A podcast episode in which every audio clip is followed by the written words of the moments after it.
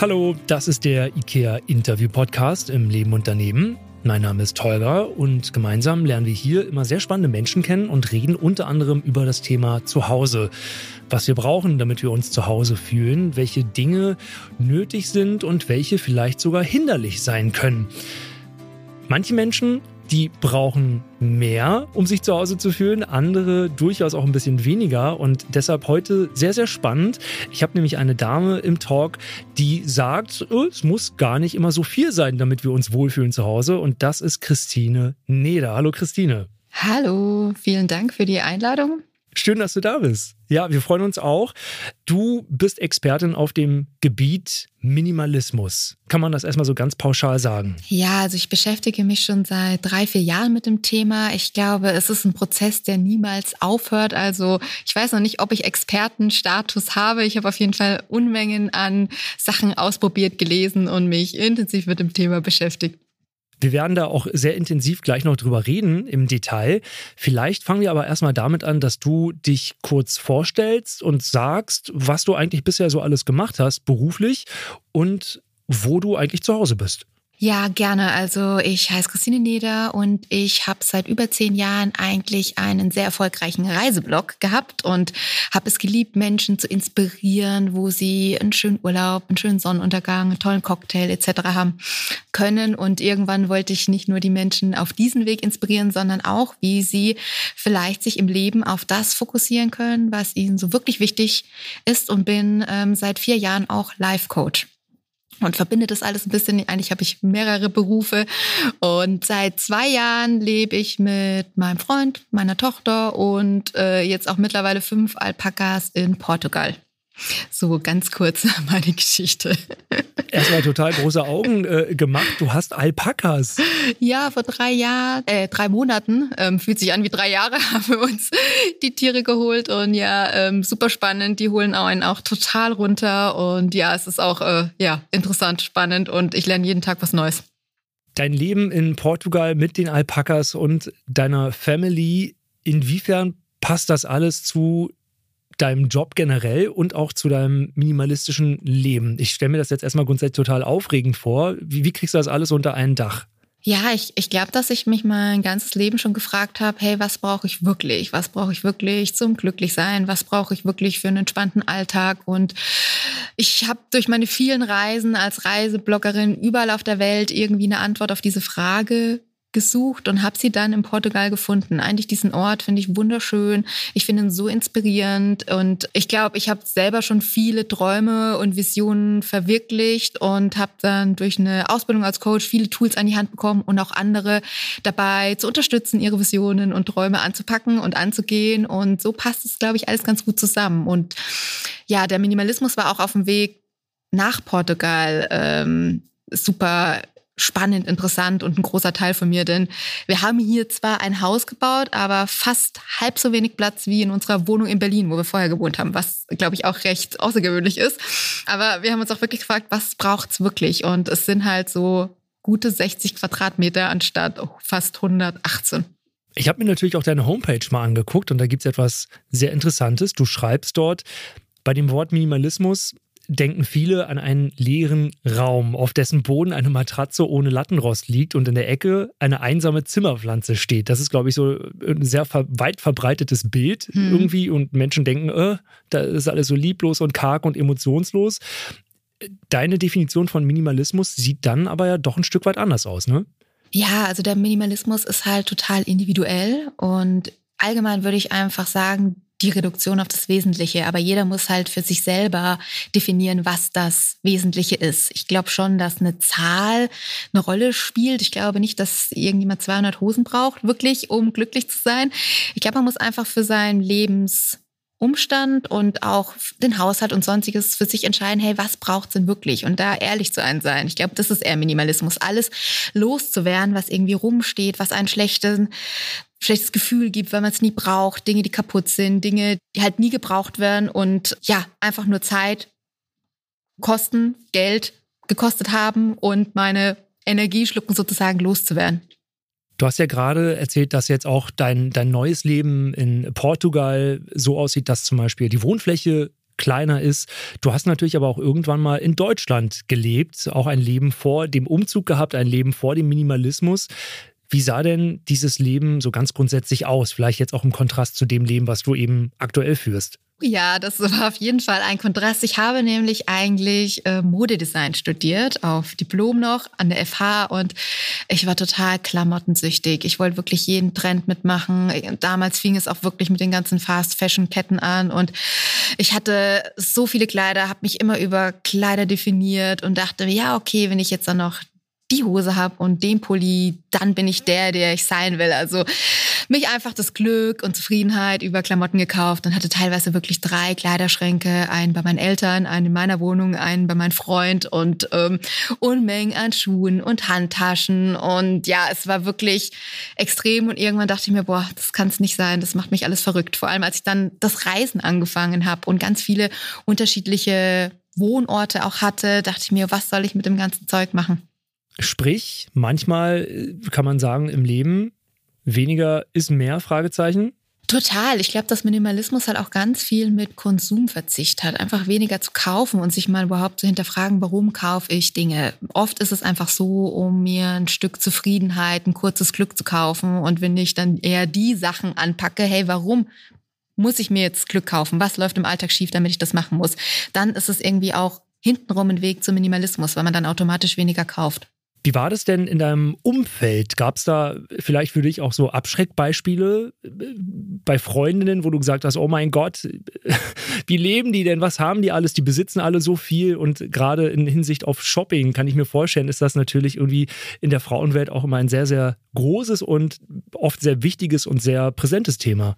Ja, total. Also einerseits ähm, in unserer Berliner Wohnung hat man ja öfters mal wirklich Pakete auch von Nachbarn angenommen und was da oft an Klamotten immer für dieselbe Person kam, da dachte ich mir schon, meine Güte, was ist da los?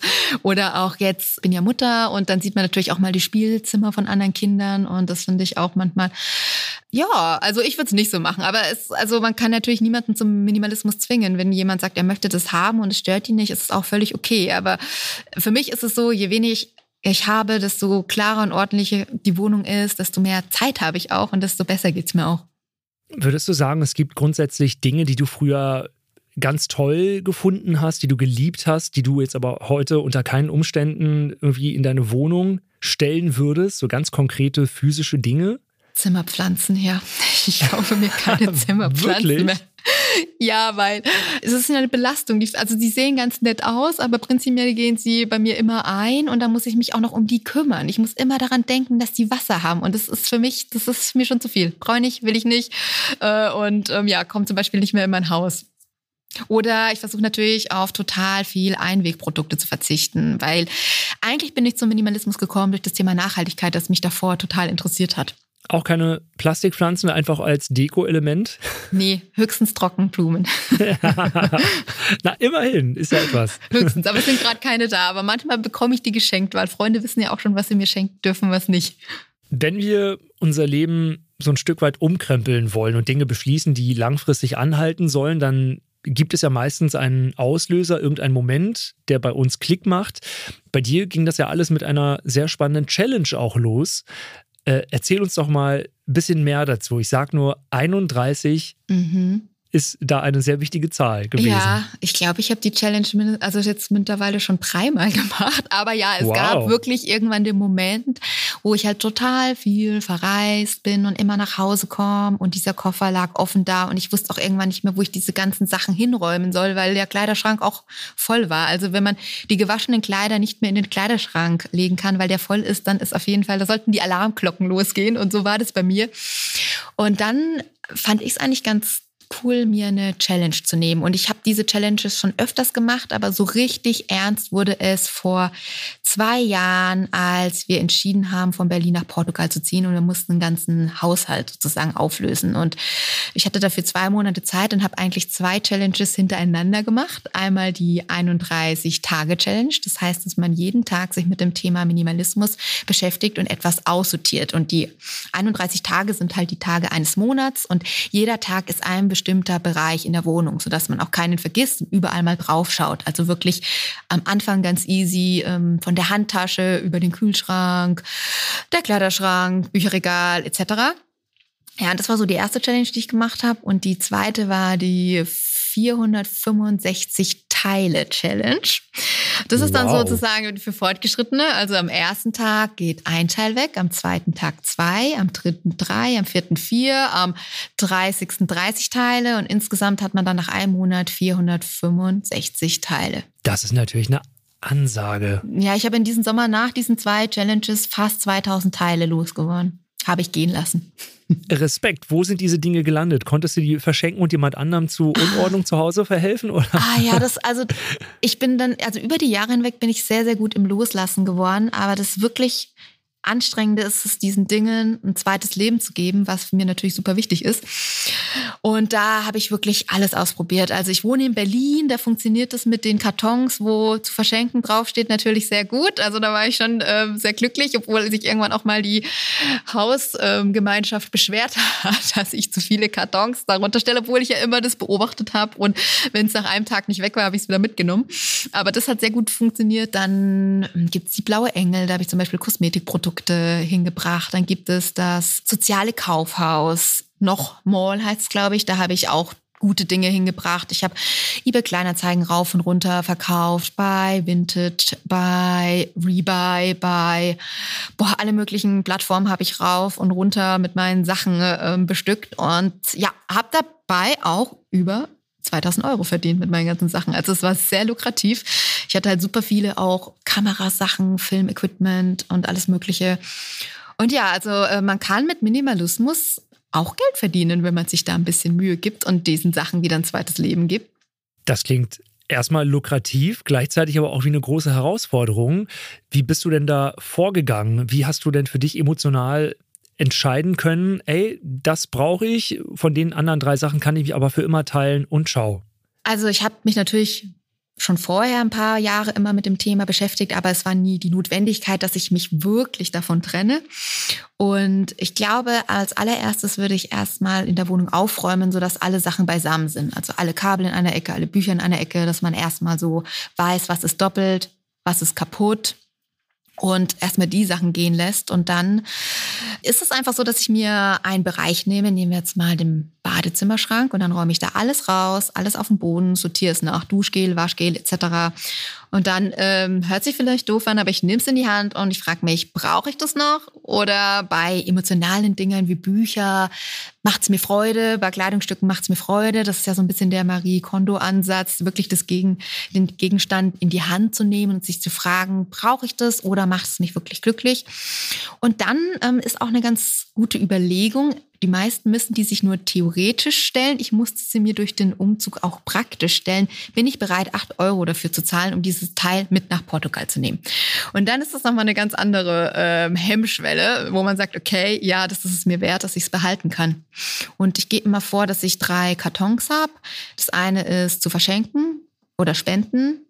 Das ist der erste Karton. Der zweite Karton ist verkaufen. Und der dritte Karton ist wirklich, ich bin mir nicht sicher. Denn es bringt überhaupt nichts, wenn ich plötzlich alles rausschmeiße und dann nach zwei, drei Monaten merke, oh Gott, ich hätte das vielleicht doch gebraucht. Deswegen gibt es so einen Vielleicht-Karton, der dann erstmal eine Zeit lang, meistens sechs Monate bis ein Jahr, in den Keller wandert. Und wenn ich dann in dem Jahr nichts aus diesem Karton gebraucht habe, kann er auch weg. Aber ich hätte die Möglichkeit, nochmal reinzugehen und mir wieder was rauszuholen. Dieses Aussortieren fällt vielen ja wahnsinnig schwer. Ähm, das wollen wir natürlich ein bisschen mit deiner Hilfe heute äh, verändern und dann positiven Einfluss drauf haben auf diese Entscheidungsschwierigkeiten. Viele glauben ja tatsächlich, oh, das brauche ich vielleicht ja irgendwann. Das ist so ein Hortproblem. Wir, wir kennen das alle, auch ich habe das sicherlich hier und da in Nuancen bei mir zu Hause. Warum fällt es denn manchen Leuten schwer, sich von Dingen zu trennen und andere sagen, ach, brauche ich nicht und ich kann da jetzt auf äh, Nimmerwiedersehen sagen direkt. Da gibt es ja wirklich sehr unterschiedliche Menschen auch. Hm, also warum das so unterschiedlich ist, das weiß ich auch nicht. Da muss man wahrscheinlich tief in die Psyche der Menschen gehen. Aber ähm, ja, es gibt auf jeden Fall Unterschiede. Und ähm, ja, es gibt halt Menschen, die auch oft halt den Wert hinter einem Gegenstand sehen und denken, boah, für die Bohrmaschine habe ich jetzt 200 Euro ausgegeben, die kann ich nicht weggeben. Aber ich habe es halt schon ausgegeben und das Geld ist jetzt eh weg. Und jetzt habe ich dann noch einen Gegenstand rumliegen, der mich jedes Mal daran erinnert, dass ich so viel Geld ausgegeben habe und es nicht benutze, was ja irgendwie auch Energie zieht. Deswegen lieber versuchen, für weniger Geld zu verkaufen und sich vielleicht auch so ein paar Backup-Möglichkeiten suchen. Zum Beispiel, wenn ich da mal wieder eine Bohrmaschine brauche, wo kriege ich die her? Ich kann sie beim Baumarkt leihen, ich kann sie bei Freunden leihen. In großen Städten gibt's ja nebenan.de, da kann ich mir auch von Nachbarn was leihen und vielleicht schon so ein kleines Backup, okay, falls ich es doch nochmal brauche, bekomme ich es da und daher.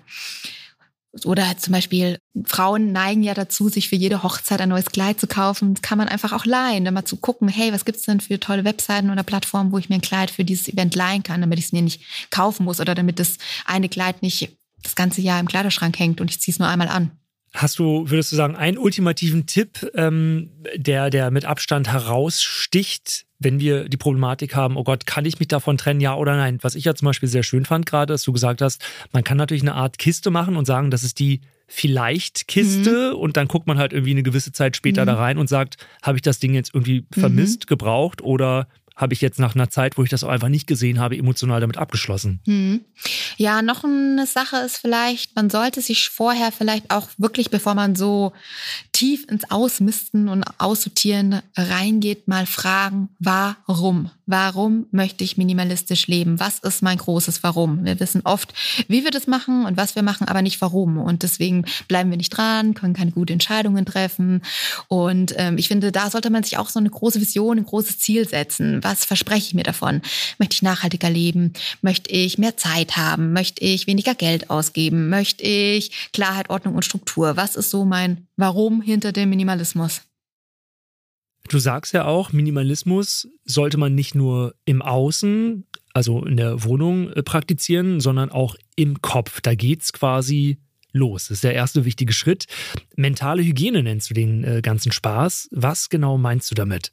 Ja, meistens ist es eher so, dass man anfängt, Gegenstände, also meine Beobachtung war, dass die meisten erst anfangen, Gegenstände loszuwerden und dann fängt es auch mit Terminen an, dann fängt es an mit lästigen Verabredungen, mit To-Dos, die unnötig sind. Man lernt Nein zu sagen und dann fängt man auch manchmal an, so die Gedanken auch ein bisschen aus zu misten. Manchmal klappt es auch nicht allein, sondern man muss sich vielleicht ein bisschen Hilfe suchen. Aber ja, es gibt immer wieder Gedankenkreise, die kennt jeder, die sind negativ, die bringen uns nichts und die mal genauer anzugucken, zu analysieren und zu fragen, hey, können die nicht weg?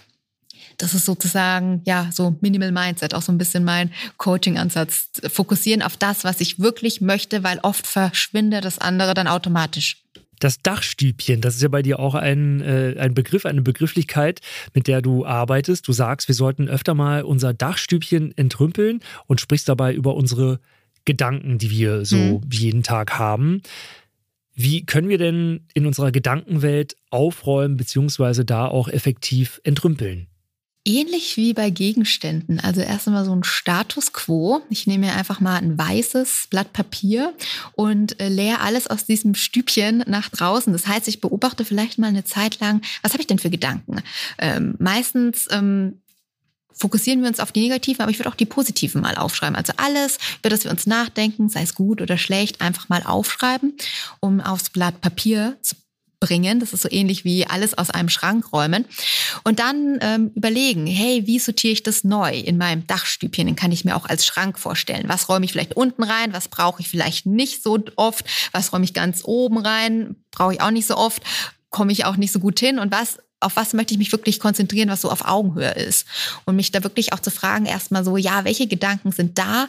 Und ähm, sie sind da. Vielleicht auch mal zu fragen, hey, was wollten die mir Positives geben? Um sie dann weiterziehen zu lassen oder auszusortieren oder dahin zu räumen, wo man nicht so leicht hinkommt, wenn ich sie nicht so oft brauche.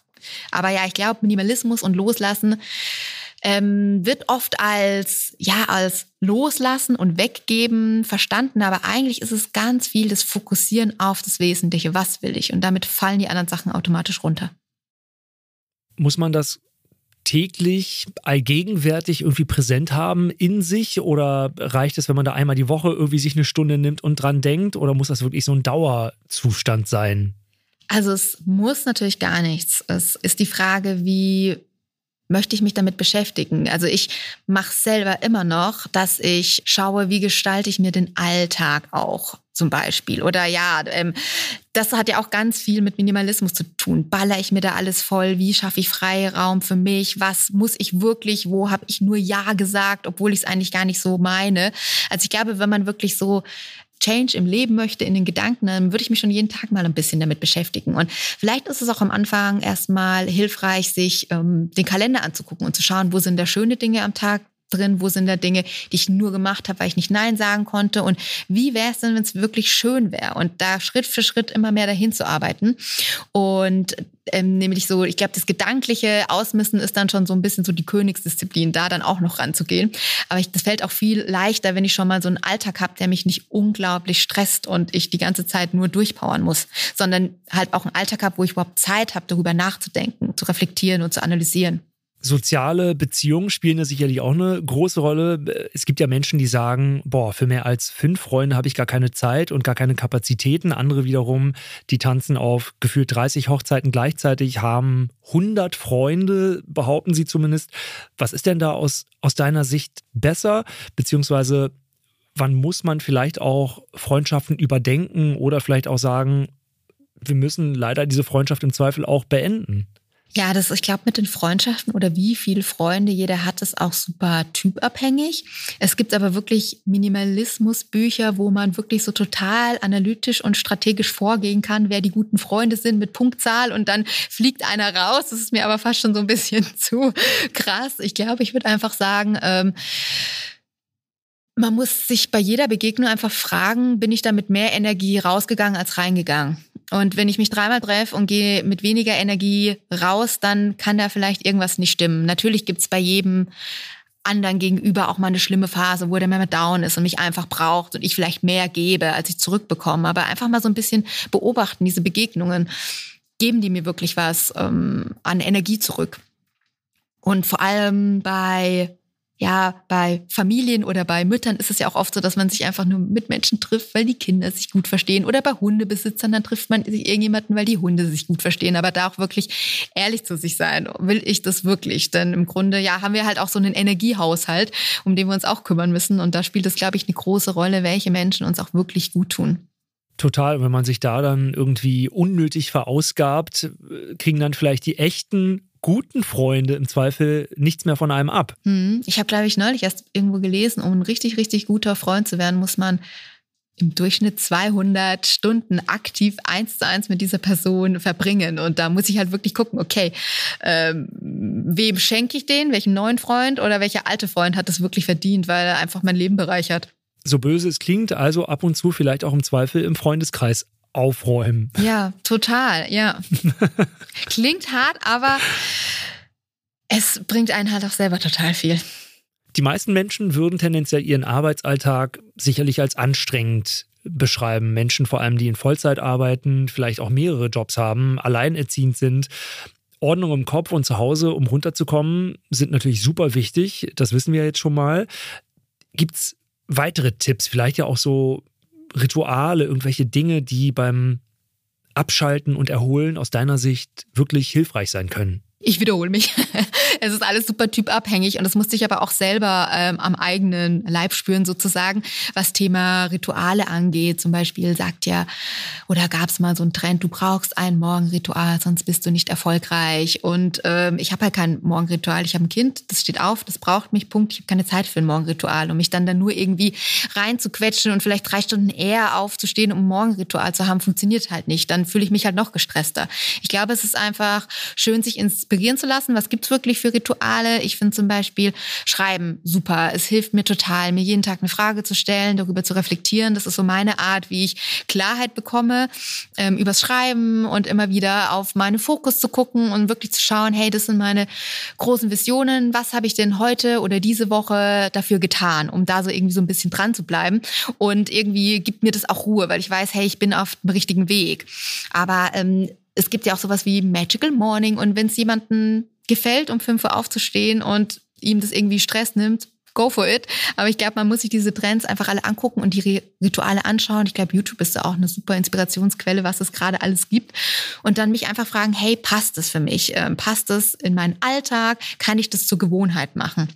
Und ähm, ja, ich glaube, Minimalismus hat auch ganz viel mit Gewohnheiten zu tun, halt immer einen Gegenstand wieder zurückzuräumen, um Ordnung und Klarheit zu schaffen oder auch wirklich halt mich einmal am Tag hinzusetzen und was für mich zu tun und halt immer zu gucken, ähm, was für eine neue Gewohnheit, welches Ritual ist gut für mich, um ein bisschen Stress rauszunehmen und wann kann ich es am Tag platzieren, dass es auch wirklich machbar ist. Also für mich ist zum Beispiel abends, nachdem meine Tochter im Bett ist, kann ich mich zehn Minuten hinsetzen und schreiben. Das ist realistisch, das tut mir gut, das kann ich easy einbinden in meinem Alltag. Und so ist das, glaube ich, eine ganz individuelle Entscheidung. Aber ja, ich glaube so, die üblichen Dinge wie nach 20 Uhr kein Handy, das hilft schon sehr. Und dann kann man einfach, ja, dann ist es wirklich für jeden was anderes. Ob es nochmal die Runde joggen ist, um Stress abzulassen oder die jungen Runde Yoga oder zu schreiben oder um 5 Uhr aufzustehen. Ich glaube, das muss jeder für sich so selber rausfinden und da kann ich jetzt gar nichts Allgemeingültiges für alle sagen. Also ein bisschen rumexperimentieren und gucken, was am besten funktioniert. Genau, genau. Da habe ich auch schon sehr viel experimentiert. Und also Magical Morning, 5 Uhr aufstehen, ist nichts für mich auf jeden Fall. Vielleicht haben jetzt manche folgende Frage im Kopf wo fange ich denn jetzt am besten an mit diesem ganzen Aufräumen? Äh, physisch bei mir im Zuhause oder vielleicht doch zuerst im inneren Zuhause, in mir selbst, in meinen Gedanken, in meinem ja, inneren Leben quasi? Was macht aus deiner Sicht mehr Sinn? Ich glaube, man kann beides parallel machen. Man kann ja sagen, ich mache eine kleine Challenge, finde ich immer super. Und man kann ja auch die 31 Tage Challenge in 62 Tagen machen. Man muss sich da ja auch nicht stressen. Aber wenn man schon Step by Step anfängt, in der Wohnung aufzuräumen und dann einfach sich mit dem Thema beschäftigen, ein tolles Buch kaufen, ein paar YouTube-Videos schauen zum Thema Minimalismus oder vielleicht auch ein Podcast, um einfach sich mehr damit zu beschäftigen und ich glaube, damit auch so ein bisschen das Warum größer werden zu lassen. Und wenn man ähm, die Gegenstände ausgemistet hat, wird man automatisch irgendwann auch bei To-Dos, der Tagesplanung, den Gedanken und das, was einen auch so ein bisschen mental belastet, landen und das auch loswerden wollen. Aber wir müssen natürlich auf jeden Fall auch über das Thema äh, Putzen, Aufräumen ganz konkret mal reden. Bist du ein Fan mm. von Putzplänen? Das ist ja auch immer so ein spannendes Ding. Ähm, nee, also da bin ich raus, aber da, das ist interessant, weil da habe ich auf meiner Liste, dass ich dazu auch gern mal einen Versuch starten möchte, wie das denn so ist, wenn ich das mal machen würde, weil also gerade eben ist es so, äh, das wird noch mal, also wir haben, wir wohnen am Strand. Das heißt, es ist einfach permanent Sand in dieser Wohnung. Wir haben die Alpakas, jetzt kommt noch Stroh dazu, das sich in irgendwelchen Hosen und Socken verirrt. Also es ist eigentlich permanent irgendwas bei uns auf dem Boden. Und ich, da versuche ich auch gerade so einen Rhythmus zu bekommen. Also da kann ich noch nicht viele zu sagen, aber Next Step, ich habe ja gesagt, Minimalismus ist ein Prozess, wird bei mir auf jeden Fall auch sein, das mit dem Putzen hinzubekommen. Ordentlich ist es schon immer, aber das Putzen habe ich noch keinen konkreten Plan. Okay, es könnte sein, dass es irgendwann täglich ist oder alle paar Tage. Das finden genau. wir dann irgendwann heraus. Genau, bleibt spannend. Wie ist denn der Minimalismus bei dir zu Hause ganz konkret im Familienleben? Also gibt es manchmal Momente, wo dann gesagt wird, oh Mensch, äh, Mama, bei meinen Freunden zu Hause ist es aber ganz anders und warum ist das bei uns so? Hm, nee, zum Glück von meiner Tochter noch nicht. Ansonsten muss ich wirklich sagen, dass mein Partner, glaube ich, mein meine größte Muse ist, der hat wirklich so wenig an Kleidern. Der ist wirklich so ein bisschen fünf Hosen, zehn T-Shirts, drei Pullis und das reicht ihm. Also da ist er echt eine große Inspiration und er mag das selber nicht, viel zu haben. Und bei meiner Tochter, die, ähm, die freut sich auch schon, mit mir zusammen auszusortieren. Und ich glaube, ich möchte ihr das auch mitgeben, dass ich jetzt schon einmal im Monat mich hinsetze und wir gucken, hey, welche Bücher sind denn jetzt da ausgelesen oder für welche bist du zu alt? Und dann gibt sie die her und dass ich einfach so einen schon im Kindesalter so einen spielerischen Umgang mit Dingen loslassen, vielleicht sogar anderen schenken und ihnen noch eine Freude mache, vermittelt. Das ist eigentlich so mein, ja, mein Ziel. Voll schön, erstmal so grundsätzlich kann man das so sagen. Wie ehrlich bist du denn aber mit der Meinung, wenn ihr jetzt unterwegs seid und vielleicht eingeladen seid bei anderen Menschen, ob es jetzt die Familie ist, vielleicht irgendwie die Eltern von den Freunden deiner Tochter, hältst du dich dann zurück, wenn dir da irgendetwas auffällt, wo du dann so ein bisschen Upgrade-Potenzial siehst? Ja, total. Also da würde ich nie was sagen. Das ist jeden seins. Wenn, wenn, er, wenn jemand mitbekommt, dass ich mich für das Thema interessiere und da viel drüber weiß, helfe ich voll gerne. Aber wie sagt man schon schön, da ist jeder seines Glückes Schmied. Und ich, äh, ich verurteile das auch nicht. Ich habe es halt für mich als totale Erleichterung gesehen, aber ähm, jeder ist unterschiedlich. Ich finde es super, wenn es die, wenn es jeder mal irgendwie so ein bisschen probiert, um da mal reinzuschnuppern.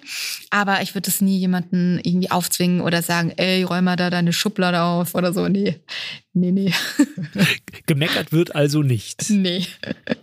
da kann Trotzdem ich gut akzeptieren und den Ballast der anderen loslassen. Sehr gut, wunderbar. Trotzdem können natürlich bestimmt vor allem Freunde und Familie von deiner Expertise auch profitieren. Gab es da mal vielleicht so richtig gutes Feedback, dass jemand gesagt hat, boah, weißt du was, du hast jetzt, liebe Christine, unser Leben auch ein Stück weit verändert dadurch? Ja, total. Es ist super schön, dass ich auf Instagram oder auch unter den YouTube-Videos immer echt super nette Beiträge bekomme, dass ich halt einfach die Menschen inspiriert habe. Ich will halt keinen belehren, ich will sie inspirieren. Sie müssen selber den ersten Schritt gehen, das Wollen, ihr großes Warum finden. Und dann, ja, ähm, ja, mehr Zufriedenheit, mehr Leichtigkeit und einfach auch mehr Zeit, weil alles, was man hat, kostet ja irgendwie Zeit, es zu pflegen. Oder was die meisten auch vergessen, das finde ich auch super spannend. Jedes Mal, wenn ich mir etwas kaufe, und es kostet Betrag XY, mir mal zu überlegen, okay, mein Nettostundenlohn ist so und so viel, bin ich bereit dafür, so und so lang zu arbeiten, um mir das zu kaufen? Weil im Grunde ist ja alles, was ich mir kaufe, Zeit gleich Geld. Und ähm, ich finde das auch einen richtig guten Ansatz, das Kaufverhalten mal so ein bisschen zu kontrollieren. Ob mir es wert ist, ähm, ein paar Schuhe zu kaufen, für die ich zwei Tage arbeiten müsste zum Beispiel. Manchmal ist es ja so, dass wir, wenn wir Probleme haben, eine Entscheidung zu treffen, so einen kleinen Tritt in den Hintern benötigen. Kann ja manchmal ganz, ganz gut sein, um ähm, da so ein bisschen hilfreich zu, zu äh, sein. Was kann man tun, wenn es einem schwerfällt mit, mit diesem ganzen Aufräumen? Also gibt es Menschen, an denen wir uns orientieren können? Jetzt bist du natürlich eine Ansprechpartnerin mhm. oder eine Inspiration. Was ist denn, wenn ich ganz viele Fragezeichen habe? Gibt es so eine allererste Anlaufstelle deiner Meinung nach? Ich glaube, das ist auch schwierig, das so allgemein zu sagen. Natürlich, also wenn jemand eine Frage hat, kann er mir immer super gerne zum Beispiel auch unter Videos ähm, Fragen stellen. Aber ähm, ja, das ist, da muss man erstmal rausfinden, warum fällt so schwer. Was ist die Hürde, glaube ich. Und das die kann ja bei jedem so unterschiedlich sein. Da müsste man halt da genau bei dem Fall gucken, was fällt dir so schwer? Warum? Ist es das, ich weiß nicht, wohin damit? Ist es, ich kann es nicht loslassen? Ist es vielleicht auch, hast du falsch angefangen? Ich würde jetzt nicht mit meinen Erbstücken oder Erinnerungsstücken Stücken anfangen beim Aussortieren, weil es halt doch eher so einen extremen emotionalen Wert hat. Vielleicht äh, muss man dann äh, erstmal mit so leichten Sachen anfangen, wie die Handtasche, die Zeitschriften. Also ja, ich glaube, da musste, müsste man, ich glaube, es gibt Ordnungscoach, man kann auch mir gerne schreiben, um einfach mal zu gucken, hey, da und da komme ich nicht weiter, was ist der Grund, wie ähm, kann ich es anders machen oder was kann ich vielleicht anders machen? Es gibt sicherlich Fälle, wo alles noch in einem gewissen Rahmen ist, wo man sagt, ja, kann man machen, muss man nicht. Und dann gibt es natürlich so ganz konkrete Fälle, wo wahrscheinlich wirklich die Notbremse zu ziehen einfach schon längst überfällig ist. Was würdest du denn sagen, ab welchem Moment ist dieser Moment erreicht, wo man wirklich dann handeln sollte? Ja, das ist meistens, wenn man vor irgendeinem Regal steht, vor irgendeinem Schrank und sich wirklich denkt, boah, so kann es nicht weitergehen. Also wenn man selber so, die, die ganzen Sachen einen so belasten, dass man das wirklich spürt und auch denkt und ähm, ist nicht so, okay, da kann ich noch was reinstopfen, passt, sondern ja, ich glaube, es gibt oft diesen Auslöser, dass man vor irgendeinem Zimmer, Ecke, Raum, Regal steht und denkt, boah, es geht nicht mehr, muss ich was ändern. Und dann ist, glaube ich, der Leidensdruck überschritten und man kann loslegen es gibt sicherlich so ein paar Fallen, in die man reinrutscht, unfreiwillig und ehe man sich versieht, ist dann irgendwie alles vollgemüllt. Gibt es aus deiner Sicht ultimative No-Gos bzw. Don't-Dos, damit es gar nicht erst zu so einem unnötigen Chaos kommt? Ja, es gibt auch wirklich eine goldene Regel, wenn man mal langsam angefangen hat auszusortieren, ist am besten die Regel, eins kommt, eins geht, um diesen Status quo zu halten. Weil wenn ich jetzt äh, mal einen Wahn habe und irgendwie 20 Teile aussortiere und mir dann in zwei Monaten wieder 30 kaufe, hat mir das nichts gebracht. Wir haben ja jetzt schon über Aufräumen physisch äh, gesprochen und natürlich auch innerlich und gedanklich, dass man da auch eine gewisse Ordnung finden kann und im Idealfall finden sollte. Wie sieht es denn da digital aus? Auch da spielt natürlich irgendwie Ordnung eine große Rolle. Wir haben alle irgendwie einen Computer, ein Smartphone und einen Desktop und verschiedene Ordner überall. Ist das auch so ein Gebiet, auf dem du jetzt irgendwie vielleicht ein, zwei Tipps hast? Ja, ähm, ich bin da wirklich so, ich habe mein Mailpostfach und für jedes Thema einen Unterordner und ich habe nie ungelesene E-Mails am Abend und es gibt ja Menschen, da, da geht das Handy auf und da stehen 8000 ungelesene E-Mails, da würde ich jedes Mal einen Herzanfall bekommen, glaube ich. also ich muss das auch super ordentlich sein und mache das halt auch ganz viel mit Ordnern und schieb überall rein und weiß dann auch, wo ich was finde. Aber ich muss sagen, ich habe da meine extreme eigene Ordnung. Also jemand, der auf meinen Desktop schaut, denkt sich vielleicht, oh mein Gott, was ist da los? Aber ich weiß überall, wo was ist und es ist auch eine Art Ordnung, aber halt meine eine bestimmte.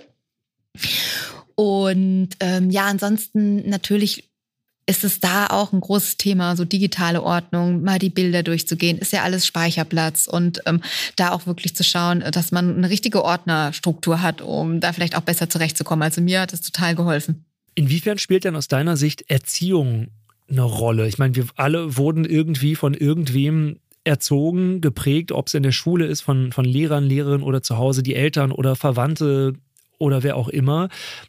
Das hat natürlich auch einen gewissen Einfluss darauf, wie wir zu Hause leben, welche Dinge wir behalten wollen, woran wir hängen und was wir auch loslassen können. Inwiefern könnte da vielleicht aus deiner Sicht mehr passieren? Vielleicht ja sogar in den Schulen oder in den Familien, direkt zu Hause.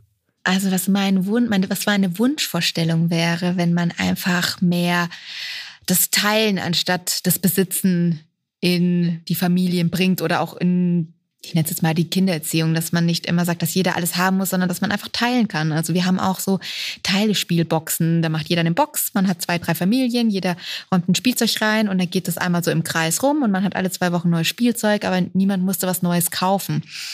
Und ich glaube schon, ich weiß es nicht. Und es ist halt ähm, schwierig. Ich glaube, manchmal ist man dann genau das Gegenteil von den Eltern oder manchmal macht man es aber genauso gleich. Da ähm, kann ich nicht so genau sagen, wie das ist. Ich glaube, es wäre einfach schön, wenn man ähm, den Kindern mitgibt, dass man nicht alles besitzen muss, sondern wenn man was braucht, es einfach leihen kann. Ich habe auch mal was sehr Schönes gehört und zwar, dass Geben teilweise eine viel größere Freude macht als zu nehmen. Ah, das glaube ich total. Ich, ich glaube, wir kennen es alle. Ich ähm, freue mich immer, wenn ich eher schenken kann, obwohl ich dann natürlich auch schaue, dass ich kaum haptische Dinge verschenke, sondern eher Erlebnisse und Gutscheine und alles, weil ich äh, möchte natürlich auch fast nichts Haptisches haben, außer ich wünsche es mir. Geschenk, also schenken und auch bei Kindern schenken ist ja nochmal ein ganz, ganz, ganz eigenes Thema. Äh, da wollen natürlich die Großeltern und alle irgendetwas schenken. Und da gibt es bei uns eigentlich auch die Regel und das akzeptieren auch alle wirklich sehr gut, dass wir entweder eins, zwei Dinge aufschreiben. Zum Beispiel wir als Eltern schenken unserer Tochter gar nichts. Nicht zum Geburtstag und nicht zu Weihnachten, weil sie bekommt so viel von anderen. Und dann schreiben wir eine Liste. Wir gucken, ob wir Secondhand kaufen können. Und wenn nicht, dann ähm, besorgen wir es auch manchmal und geben es dann demjenigen, der es schenken möchte. Und es wird echt super akzeptiert. Und da bin ich auch sehr froh, weil ich weiß, es gibt auch Familien, die werden von den Großeltern zugeschüttet mit irgendwelchen Spielsachen und wollen es selber gar nicht. Ich glaube, das ist auch nochmal ein heikles Thema bei äh, Großeltern, Tanten und Familien.